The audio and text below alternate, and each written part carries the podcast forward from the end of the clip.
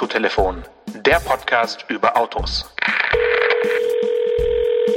Hallo Stefan, ich habe gerade eingeparkt mit einem Auto, mhm. dessen Hinterräder mitgelenkt haben. Und zwar hat es mir 2,5 Grad geholfen, um die Ecke zu fahren. Und äh, dadurch ist der Wendekreis wirklich spürbar kleiner. Und ich war überrascht, wie gut ich da um die enge Einfahrt auf den Parkplatz komme. In welchem Auto könnte ich sitzen? Oder warte, ich mache noch ein bisschen mehr Informationen dazu. Ähm, die Gradzahl spielt nämlich eine große Rolle bei dem Auto. Okay. Auch die Instrumententafel, die Armaturentafel, ist um 6 Grad quasi dem Fahrer zugeneigt. Also die ist nicht äh, symmetrisch reingebaut, wie man sonst so kennt aus Autos. Ja. Was könnte das sein? Also früher hätte man ja gedacht, Fahrer zugeneigt, äh, das Cockpit, das muss ein BMW sein.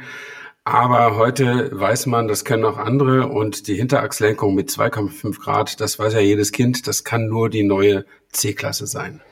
Okay, du hast dich wirklich sehr gut vorbereitet auf die heutige Folge. Das ist, finde ich, sehr lobenswert. Ich schneide mich mal kurz ab, damit ich ein bisschen entspannter hier sitze beim Aufnehmen. Ähm, ich bin an einem Ort, den du auch kennst. Und zwar bin ich auf dem Parkplatz in Immendingen beim äh, Prüf- und Testzentrum von Daimler. Also hier quasi in der schwäbischen Heimat. Ja, schön. Und es war wirklich ein straffes Programm. Ich äh, bin jetzt schon seit ja, halb zehn heute, heute Morgen mit der, mit der C-Klasse unterwegs und ich habe mir extra ein Auto ausgesucht, was ja auf deiner Wunschliste ganz oben stand und habe mir direkt mal ähm, das T-Modell geschnappt als C300D äh, in der wunderschönen Farbe ähm, Spektra Spektralblau Metallic. Das ist eine richtige Stefan Anker Farbe. und äh, überhaupt das ganze Auto. Also ich habe wirklich gedacht, das Auto müsste ich dir eigentlich nach, äh, nach Brandenburg fahren und jetzt nicht hier auf die Schwäbische Alb damit gurken. Also es ist ein bisschen falsches Ziel angewählt, würde ich sagen. Äh, ja, das könnte sein, aber eigentlich war es ja auch geplant, dass ich auch nach Immendingen komme.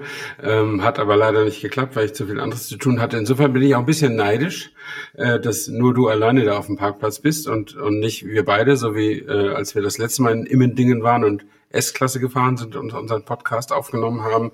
Aber es kommen ja vielleicht noch weitere Klassen von Mercedes und da können wir das nochmal wiederholen. Auf jeden Fall äh, wäre wär ich dieses Auto, ich wäre es aus unvernünftigen Gründen auch als erstes gefahren, den 300D äh, Kombi.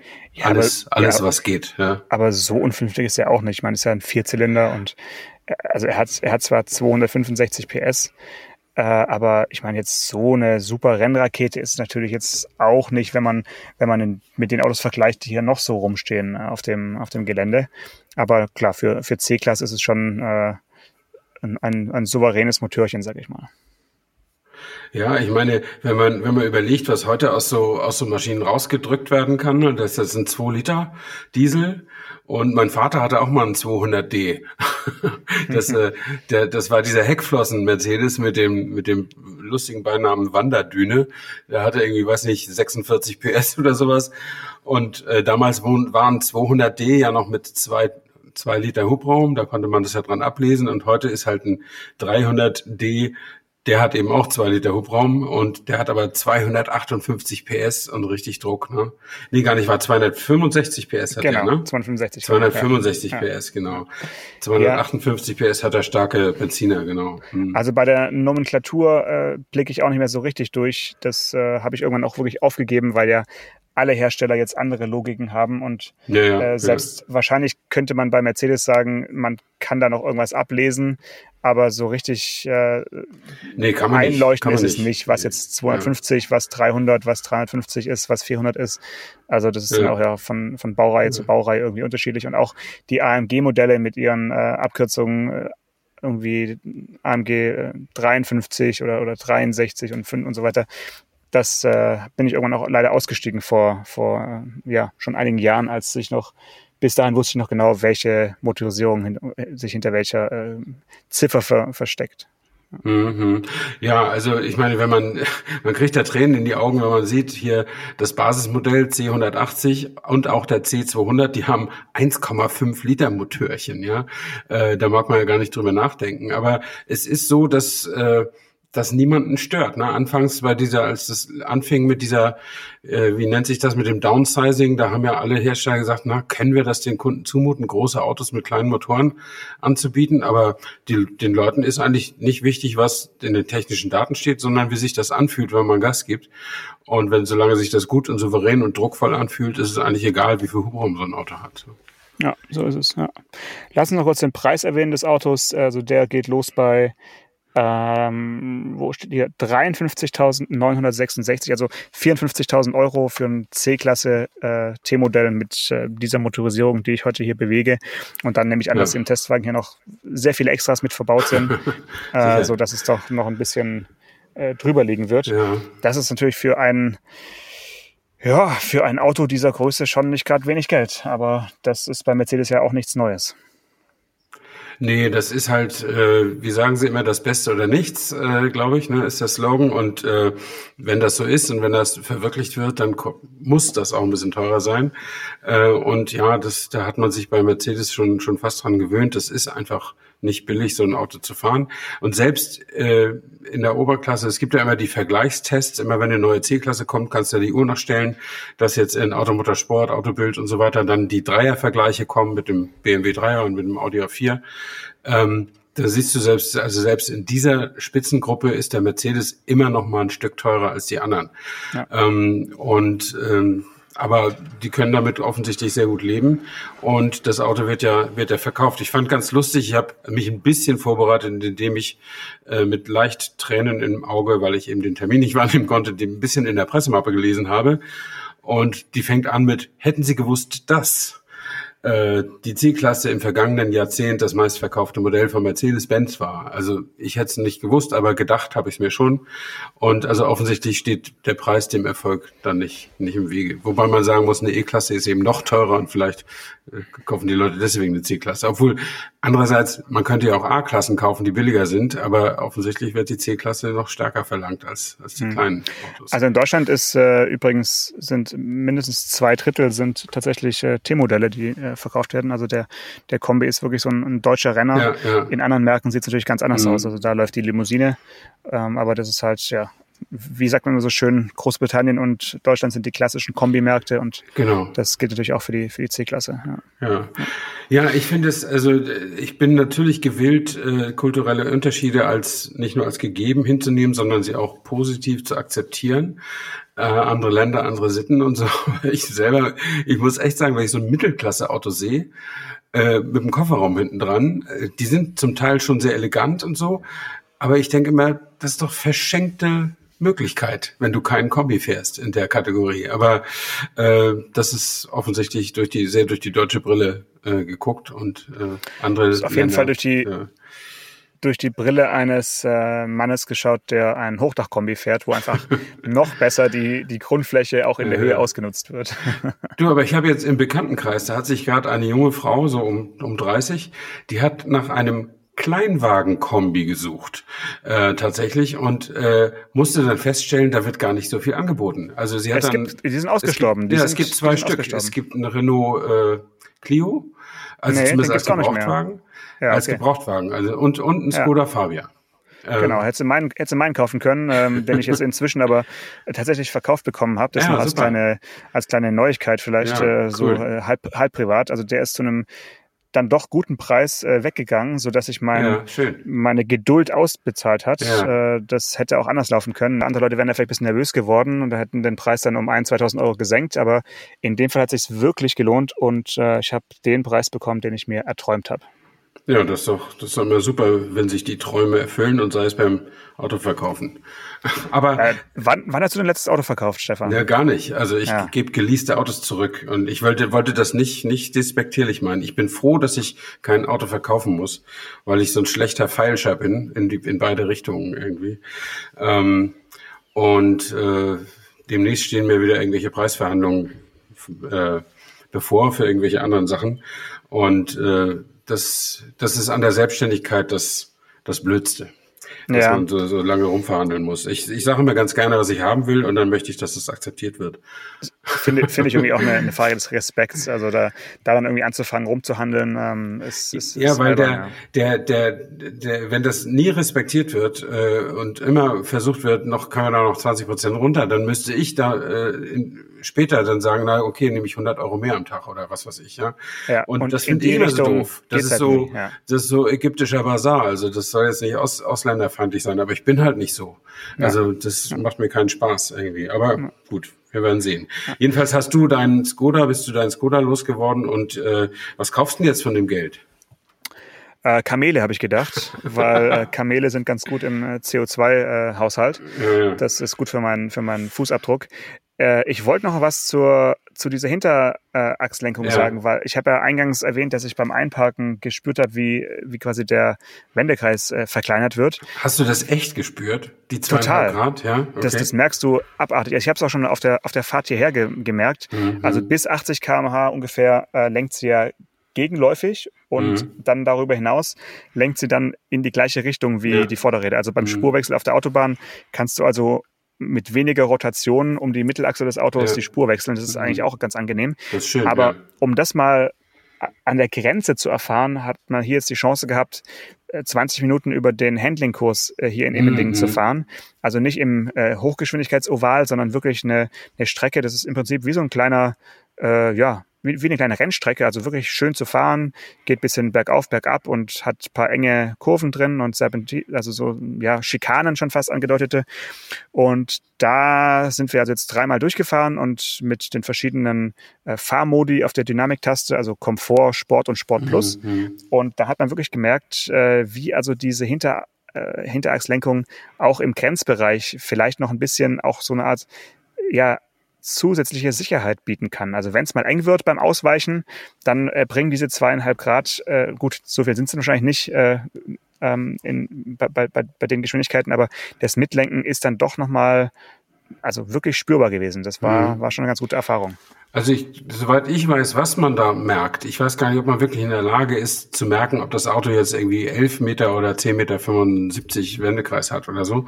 Ähm, aber wenn man jetzt äh, in der Lage wäre, als Physiker äh, Radstände zu berechnen in Kurven, äh, dann würde man merken, dass wenn bei einer, wenn die Hinterachslenkung gegenläufig mitlenkt, dass der Radstand dann virtuell kürzer wird. Und wenn sie auf der Autobahn bei 150 beim Spurwechsel, wenn sie gleichläufig mitlenkt, dass der Radstand sich dann verlängert. Und beides hat ja Auswirkungen, spürbare Auswirkungen auf das Fahrverhalten. Wenn der Radstand kürzer ist, ist das Auto agiler und fühlt sich einfach in Kurven besser an. Und ich glaube, daher kommt dieses sicherere Fahrgefühl. Und genauso auf der Autobahn, äh, wenn, wenn, der, wenn, wenn der Radstand länger wird, dann wird ein Auto geradeaus stabiler. Also ein, ein Bus äh, mit diesen sehr weit auseinanderstehenden Achsen kriegst du selten ins Schleudern, weil das einfach weil der Radstand einfach viel zu lang ist. Und ja. das merkst du dann eben auch. Ne? Und ich glaube, das ist eher das, was man spürt, weil man einfach äh, ein interessierter und begeisterter Autofahrer ist und ein bisschen Erfahrung hat, als dass man wirklich merkt, oh, der Wendekreis oder der der Kurvenkreis während Landstraßenfahrt, der wird jetzt irgendwie, irgendwie kleiner. Das kann ja, ich mir nicht doch, vorstellen. Doch, doch, das merkst du extrem, wenn du abbiegst. Also wirklich nur bei solchen, ja. da, wenn du einfach gerade aus dem Parkplatz rausfährst oder auf einer Landstraße, auf einer T-Kreuzung dann abbiegst, dann merkst du einfach, wie das Heck äh, schneller rumkommt und, und du sozusagen mhm, nicht mhm. diesen Bogen auf die, auf die Gegenfahrbahn ja, äh, mit, mit deiner Schnauze fährst. Mhm. Das ist total spürbar. Und jetzt bei dem Handlingkurs haben sie so einen ähm, Slalom abgesteckt. Da hat die Pylone einen Abstand von 34 Metern und wir sind ja so mit 105, 110, 115 kmh ungefähr mhm. durchgefahren. Und du hast halt einfach gemerkt, das Heck, äh, ja, übersteuert, äh, nicht so schnell oder, oder kommt nicht so rum, mhm. weil sich einfach der Reifen, dadurch, dass er mitlenkt, mehr in die, also einfach mehr, mehr Grip hat, weil er sich sozusagen in, in die Fahrbahn mehr reingraben kann. In die richtige Richtung geht. Genau. Mhm. Und äh, dadurch hast du einfach einen stabilisierenden Faktor, den du durchaus dann äh, spürst. Jetzt fährt der Autonormalverbraucher nicht äh, einen 34 Meter Pylonenslalom auf der Autobahn, aber ähm, das kann ja mal ein Ausweichmanöver sein genau. und dann mhm. äh, hast du genau diesen Effekt und ja, es sind, glaube ich, ich will jetzt nichts Falsches sagen, aber so 1300 Euro mit irgendeinem Paket, äh, mhm. was da geschnürt wurde, ist halt die Frage, ob, ob man dafür Geld ausgeben würde. Ähm, wahrscheinlich für diesen Sicherheitsfaktor würde ich es nicht ausgeben, aber wenn ich jetzt irgendwo wohne, wo ich dann entspannter einparken kann in, äh, in meiner Garage oder Einfahrt, dann ist, glaube ich, diese mitlenkende Geschichte äh, die spannendere. Aber gut, es hat eben zwei verschiedene Funktionen, die mhm. mhm. ganz, ganz unterschiedliche ähm, äh, Erlebnisse eben darstellen. Ja. Also ich denke ja in, äh, auch immer darüber nach, ob ich zum Beispiel Allradantrieb kaufen würde, wenn es für das Auto verfügbar wäre, was ich mir ausgesucht habe. Ja, von, von Dangel gibt's in Berlingo auch mit Allrad. Ja, als, Dangel. Als Werksumbau. ist nicht ja, ja, ja höher gelegt. Ja. Damit fahren die, äh, die französischen Atomkraftbetreiber immer und kontrollieren genau. ihre Stromleitungen. Also das Teil ist auf jeden Fall cool. Hätte ich dir auf jeden Fall äh, zugeraten. Ja, okay. Aber äh, das wusste ich nicht und vielleicht denke ich beim nächsten Mal drüber nach. Aber Gut. Äh, das ist in der Tat, also wäre für mich eher nach, drüber nachzudenken, als zum Beispiel für 1800 Euro oder so eine Automatik zu kaufen. Nun ist das bei der C-Klasse kein Thema. Der hat ja grundsätzlich Automatik. Ne? Aber ähm, also wenn ich nochmal 2000 Euro oder sowas extra ausgeben sollte oder wollte, dann würde ich es eher in einen Allradantrieb oder eben auch in eine Allradlenkung stecken. Also irgendwas, was das Fahren sicherer und irgendwie auch agiler macht, ähm, als jetzt in den Komfort, den, den mir eine, eine Automatik äh, anzubieten hätte. Okay, okay. Ja, ansonsten, äh, was soll ich noch erzählen zur C-Klasse? Ich habe natürlich auch das Gefühl, in einer Mini-S-Klasse zu sitzen. Ja, das ähm, machen die das, immer gerne, ne? Das ist hier wirklich ganz äh, extrem. Also bis auf diese schon angesprochene Neigung der Instrumententafel zum Fahrer hin ist wirklich alles so S-Klassenmäßig in, in Miniatur von der Anordnung. Also auch dieser äh, dieser Hochkant-Bildschirm in der Mitte, der jetzt nicht ganz so groß ist und äh, der 3D-Effekt äh, ist auch nicht, nicht da im digitalen äh, mhm. Cockpit. Aber sonst äh, hast du schon so das Gefühl, mh, mm, ja, wenn du jetzt eine, S-Klasse hast und als Zweitwagen eine C-Klasse, dann musst du dich also nicht groß umgewöhnen. da, damit, ich, äh, damit ich da wieder runterkomme von dem Trip, ja. äh, habe ich dann zwischendurch nochmal eine Fahrt unternommen in einem äh, Mercedes Maybach äh, S 680 heißt er, ja, genau. Ähm, also im Zwölfzylinder, mhm, weil mhm. Zwölfzylinder kann man ja heutzutage nicht mehr so häufig als Neuwagen fahren. Nee, nee. Äh, und deswegen habe ich gedacht, das äh, sollte ich mal tun. Ja, also das, das finde ich toll. Da können wir gleich noch ein bisschen drüber sprechen, weil erstmal musst du mir mal erklären, warum du, um runterzukommen von der C-Klasse, in den Zwölfzylinder steigst. Einfach um mich zu entspannen. Ach so, okay. Ähm, das ist wirklich äh, das ist ein Wellness für, für den ganzen Körper da einzusteigen. Ich äh, war auch kurz, habe kurz damit geliebäugelt, mich fahren zu lassen. Das hätten sie auch angeboten. Ja, und ja. dann hätte ich auch diese Podcast-Aufnahme hier fahrend im Maybach äh, machen können. Aber das war mir dann doch ein bisschen zu wenig Privatsphäre, weil die Modelle hier haben jetzt keine Trennscheibe zwischen Chauffeur mhm, und, mhm. äh, und Herrschendem so dass ich da dann doch von der, von der Idee wieder Abstand genommen ja, habe. Ja, das wäre unser erster Livestream gewesen. Hätte wenigstens einer mitgehört direkt und auch nur die ein 50 Prozent Livestream für eine Person. Ja, ja.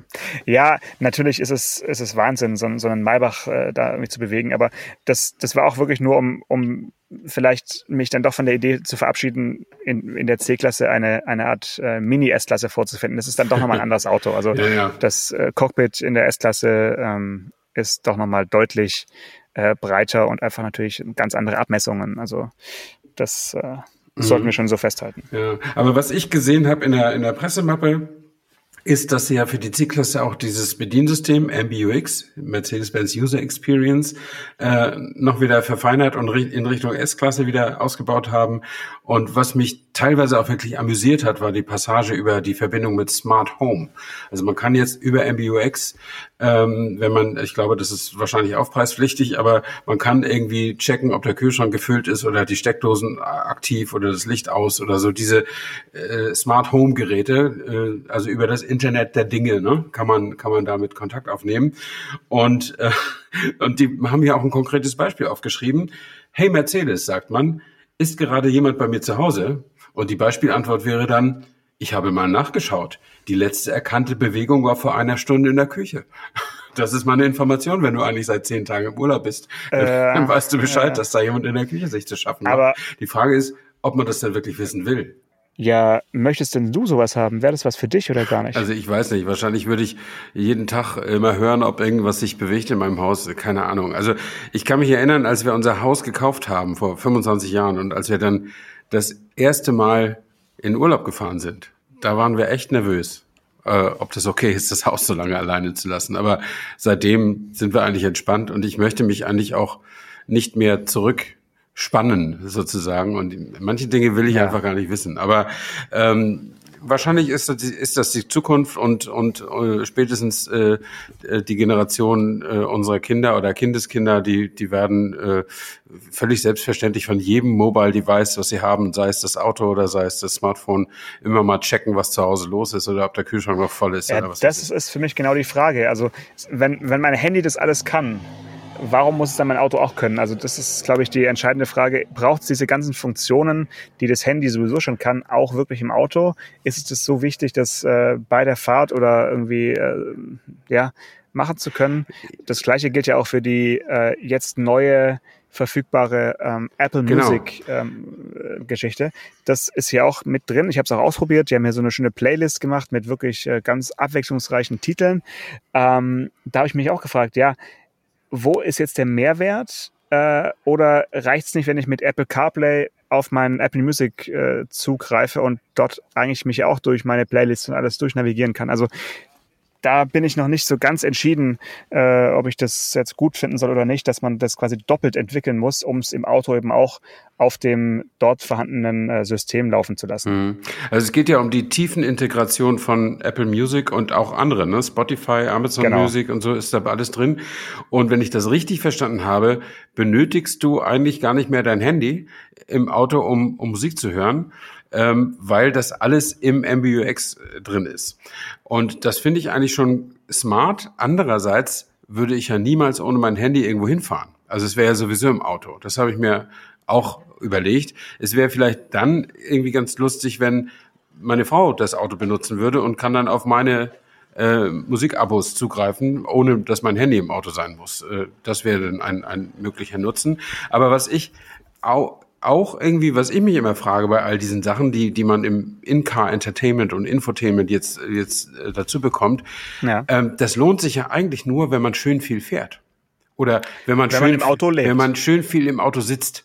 Man kann ja. auch im Stau stehen in Shanghai oder Los Angeles oder was weiß ja. ich. Ja. Vielleicht ist es dafür, um die Zeit im Stau irgendwie noch cooler oder angenehmer zu machen, damit die Leute um gar keinen Fall, auf gar keinen Fall auf die Idee kommen, S-Bahn zu fahren, ähm, sondern dass man ihnen weiterhin Autos verkaufen kann. Aber an sich, also ich freue mich ja tatsächlich immer. Ich fahre sowieso ja gerne lange Strecken, weiß ja jeder. Aber ich freue mich auch deshalb, weil ich dann mal in Ruhe ein paar Podcasts hören kann, die mich interessieren. Oder weil ich wirklich mal ein paar, äh, ich habe meine ganze tatsächlich gekaufte Musik, also meine CDs digitalisiert und die sind 100 Gigabyte Musik ist auf meinem Smartphone und meine ganze Plattensammlung drauf.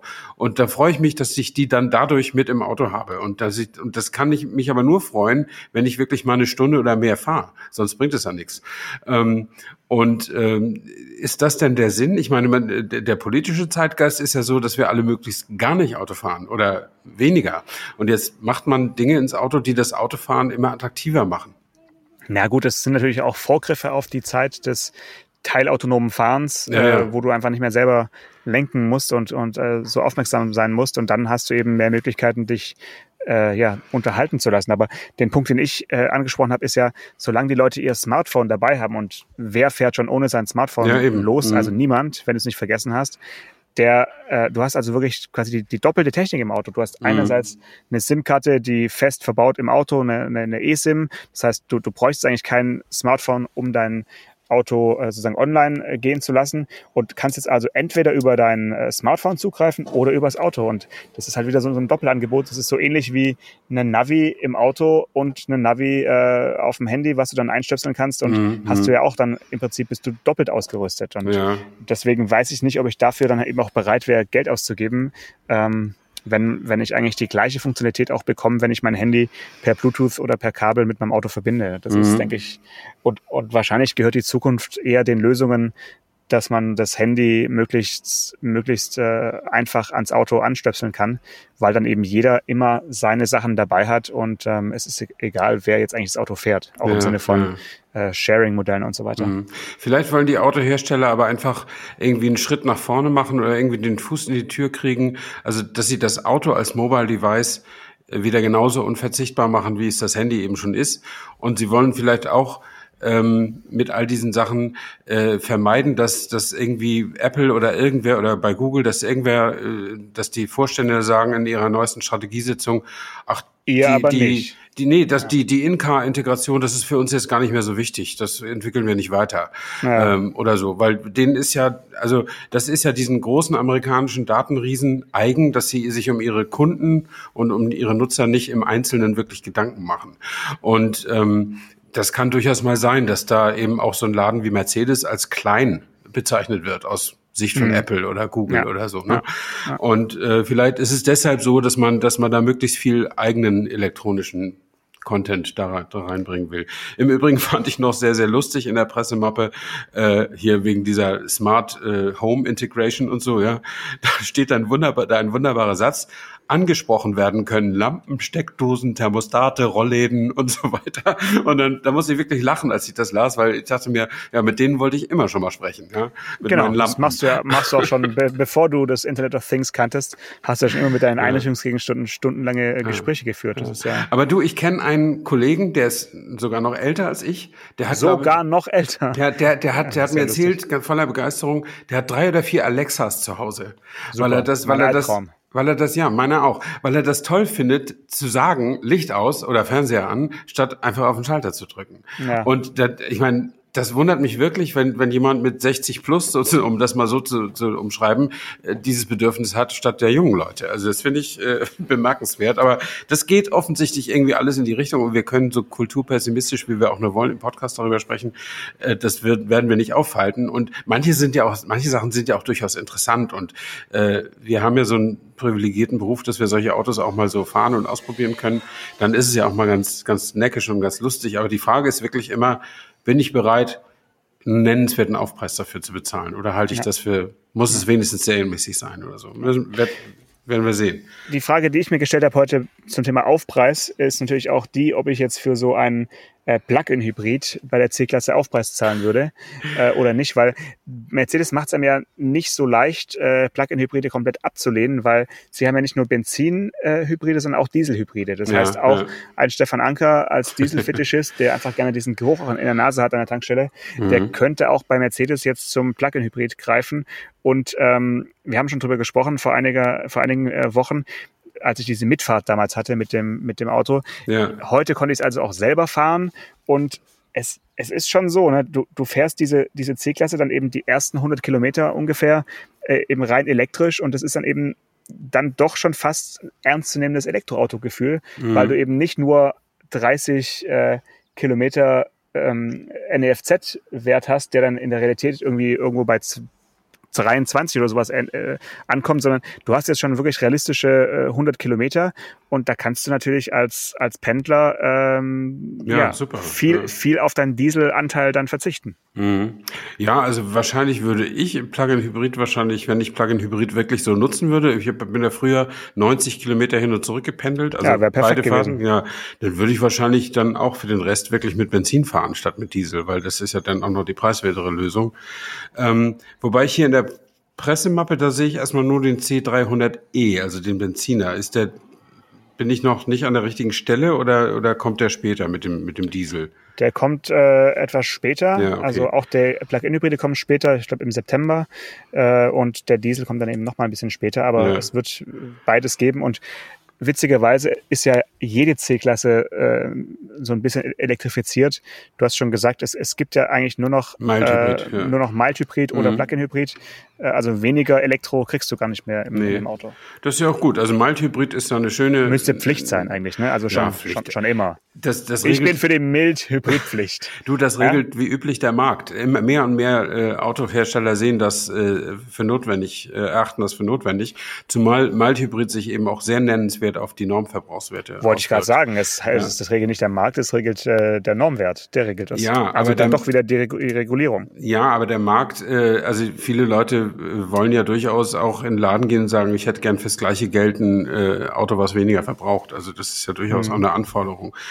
Und äh, ja, so, ein- um auf den Plug-in-Hybrid äh, zurückzukommen, hier, den, den finde ich, also mit 100 Kilometern, darüber haben wir ja auch schon gesprochen, das ist wirklich so eine so eine kritische Größe. Also 100 Kilometer in real, äh, das, äh, das muss sein, wenn man die gesellschaftliche Realität, dass viele, viele Leute etwa so eine Stunde von der Stadt entfernt wohnen und dann zur Arbeit reinpendeln und abends wieder raus, wenn man die abbilden und unterstützen will. Wenn man sagt, die Leute müssten aber anders siedeln, dann sollte man keine Plug-in-Hybride äh, anbieten. Äh, aber der Zug ist möglicherweise auch abgefahren. Und wenn ich mir nur ja. das Auto betrachte, ähm, dann ist das schon ein stattliches Stück Technik. Nur mit 312 System PS, äh, 312 PS Systemleistung, 550 Newtonmeter Drehmoment. Ähm, der zieht schon ganz schön die Wurst vom Teller. Oder fandst du ihn, bist du ihn nur elektrisch gefahren? Ich bin natürlich nur elektrisch gefahren, ah. natürlich. Ja, klar. ja, also der, der hat mich reichen. schon mal interessiert, dass man den auch mal richtig fährt, ja. Also ein bisschen Krawum. Ähm, aber andererseits, das ist eben, wenn du hier so eine Tabelle dann siehst mit den technischen Daten, da sind ja auch die Verbrauchswerte drin und wir haben uns ja oft genug darüber unterhalten, der, der NDFZ-Wert ist dann 1,6 Liter oder bis runter zu 1,3. Äh, da schmunzelt man ja schon ein bisschen und der, der WLTP-Wert ist, glaube ich, sogar noch niedriger, warum auch immer. Ähm, und dann wird, werden aber auch die Stromverbrauchswerte mit aufgelistet und das ist ja. dann, das ist dann je nach Norm, also zwischen 20 und 23,5 Kilowattstunden pro genau. Äh, pro 100 Kilometer und das ist dann natürlich und aber CO2-Emission ist dann wieder nur irgendwie um 20 Gramm, weil eben die Elektroenergie nicht gewertet wird. Also die wird immer als Null gewertet, weil das ja aus dem Auto nicht direkt hinten rauskommt, was da mit Kohlestrom reingegangen ist. Und das ist halt diese, diese super Rechnung, die dann natürlich auch, ja, auch eine Regulierung, aber eigentlich in die falsche Richtung, oder? Das muss man halt wissen, ja. Mhm. Also man auf, auf diese Null, die da oft steht, darf man natürlich nichts geben, das ist ja, ja klar. Da geht es dann wirklich nur um die lokale Emission. Ja. Und du musst natürlich aufpassen, dass du den zu Hause lädst, äh, weil sonst kann es natürlich auch teuer werden. Also ähm, auf, an den Ladestationen draußen, äh, an den Raststätten kann das ja auch mal 60, 70, 80 Cent die Kilowattstunde kosten. Und dann, Klar, vor allen Dingen, wenn ja. du sowas nutzt wie Plug-Surfing oder so, also so, so diese, äh, sag ich mal, Ladesäulen-Roaming-Anbieter, die haben mhm. teilweise schon zapfige Preise, aber auch Unity äh, ist ja jetzt nicht gerade Preisdumping, was die, was die ja. betreiben. Ja das, ja. das liegt wohl daran, dass die letztlich den Strom auch dahin bringen müssen und das kostet die ja auch was, diese Netzentgelte ja, und so weiter. ne? Also ist sicher nicht trivial oder nicht ganz so trivial wie jetzt einfach eine Steckdose in ein Haus äh, und vielleicht auch noch in ein Mietshaus zu legen, wo man weiß, dass hunderte von Leuten gleichzeitig den Strom auch abnehmen. Aber so eine äh, so eine äh, Ladestation an der Raststätte, die kann ja auch mal 24 Stunden völlig leer sein, muss aber trotzdem die volle Power vorhalten. Ne? Und bis jetzt lässt sich damit noch kein gutes Geld verdienen, das ist ja klar. Ja. Ja. Ähm, aber du, du musst ja auch bei der C-Klasse, wenn du äh, schnell laden möchtest, musst du nochmal extra Geld ausgeben für einen 55 kW äh, Gleichstrom-Bordlader. Richtig. So, der, mhm. so äh, serienmäßig sind halt nur 11 kW möglich mhm. und da siehst du halt auch dann schon die Zielgruppe, eben die, die zu Hause laden können, genau. Wallbox oder beim Arbeit, Arbeitgeber. Und äh, das reicht eigentlich auch äh, für, ja. für die Akkukapazitätsgröße. Ja. Du musst natürlich auch mit dem Plug-in-Hybrid nicht an die Ladestation draußen. Dafür hast du ja noch einen Tank voll Sprit. Äh, ja. Das eben nicht. Also insofern war das jetzt ein Denkfehler. Das ist eigentlich die Ladestationen draußen sind eigentlich mehr für die reinen Elektrofahrer. Ne? Ja. Ja, gut. Äh, achso, sag mir noch eins, bevor wir auflegen. Mhm. Ähm, ich habe gelesen, der sei signifikant geräumiger geworden hinten, der, die, die neue C-Klasse, sowohl im Kofferraum als auch auf den Rücksitzplätzen. Ja, das finde ich immer schwierig zu beurteilen, wenn man nicht den Vorgänger direkt daneben hat. Mhm. Ähm, also er ist auf jeden Fall auf der Rückbank. Wenn ich hinter mir selber sitze, äh, nicht mehr eng oder so, dass man mhm. das Gefühl hat, man, man hat keinen Platz, was ja früher in der C-Klasse durchaus mal möglich war.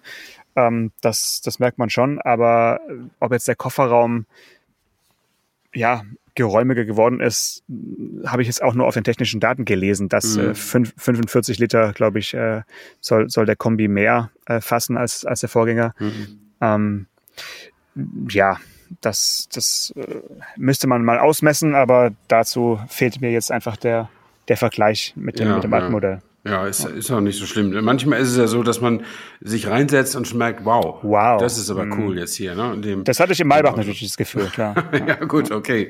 Wenn der jetzt äh, da, das möchte ich mal sehen, dass da jemand rauskommt und sagt, ah, ein bisschen eng die Kiste, aber sonst nicht schlecht. ähm, ist die Langversion der S-Klasse, ne? nee, nee, noch länger. Der ist ja nochmal 16, ja, die, noch die 16 Zentimeter länger. Doppellang. Und ja. ich dachte mir beim Aussteigen, ja, mehr Auto braucht man nicht. genau. Mehr Auto braucht kein Mensch. Sag mal, der Zwölfzylinder, um das noch zu sagen, Ja. wird der in, Deutschland auch angeboten oder ist der nur Aber für, sicher, für den die kannst, du, Auslandsmärkte? Ah, ja, den okay. kannst du auch hier bestellen. Ähm, sogar äh, gar nicht mal so unwichtig, glaube ich, weil Mhm. wer, wer so ein Auto kauft, der kauft halt dann immer noch volle Hütte. Ja. Und warum sollte man acht Zylinder äh, kaufen, wenn man zwölf bekommt? ja, ja. Ähm, auf den Verbrauch schaut man dann halt nicht so. nee, gar Äh, nicht. in einigen Märkten gibt's den Maybach übrigens auch als Sechszylinder, also gerade für äh, China und für, für Thailand. Okay. Und dort gibt's den sogar auch als Plug-in-Hybrid, äh, was ich super spannend finde, wo ich mich dann auch gefragt habe, warum wird der in Deutschland noch nicht angeboten? Weil eigentlich ist, ist doch äh, zeitgemäßer Luxus durchaus auch mit einem Kabel irgendwie Mhm. zu verbinden. ja. Ähm, nee, aber hier glaubt man noch daran, dass eben 8 und 12 Zylinder gekauft werden. Dann, man sollte bei der ganzen Maybach-Geschichte aber immer im Hinterkopf behalten, dass rund 80 Prozent aller Maybach äh, sowieso nach China verkauft Ja, werden. Also ja, ohne ja. den chinesischen Markt gäbe es, glaube ich, Ja. Maybach in dieser Form nicht. Nee, Sie haben ja. jetzt ja mit der neuen äh, S-Klasse, haben sie ja wieder so ein bisschen mehr Eigen, äh, Eigenheiten oder, oder ähm, äh, durchgesetzt. Also sie hat eine eigene Motorhaube bekommen mit Mhm. noch so einer Chromstreifen drauf und Mhm. einer anderen Form. Und also es ist ein bisschen mehr als beim Vorgänger anders. Ähm, aber natürlich ist trotzdem unter der unter dem äh, dicken dicken Lack ist dann natürlich noch die moderne oder die aktuelle S-Klassen-Technik drunter. Ja. Ja, okay. Sollen wir vielleicht noch sagen, dass wir das hier aufgenommen haben am 8. Juni, an dem Nö, Tag. das, nö, nö, das müssen, müssen wir nicht sagen. Wir das, nicht. äh, du, aber nö. ich, ich dachte, wir müssen das sagen, falls, weil wir dürfen das wegen der Sperrfrist ja erst nach dem 22.06. oder so ausstrahlen, ähm, falls zwischendurch VW von Fiat gekauft worden ist oder ähnlich bedeutende Sache passieren und sich Leute wundern, warum wir darüber nichts sagen. Wir hätten es einfach nicht gewusst. Okay, dann sage ich jetzt noch die Uhrzeit an. Beim nächsten Pieps ist es 18 Uhr und 18 Minuten. Piep. Alles In klar. diesem Sinne, bis nächste Woche. Bye bye. Ciao. Autotelefon, der Podcast über Autos. Mit Stefan Anker und Paul Janosch Ersing.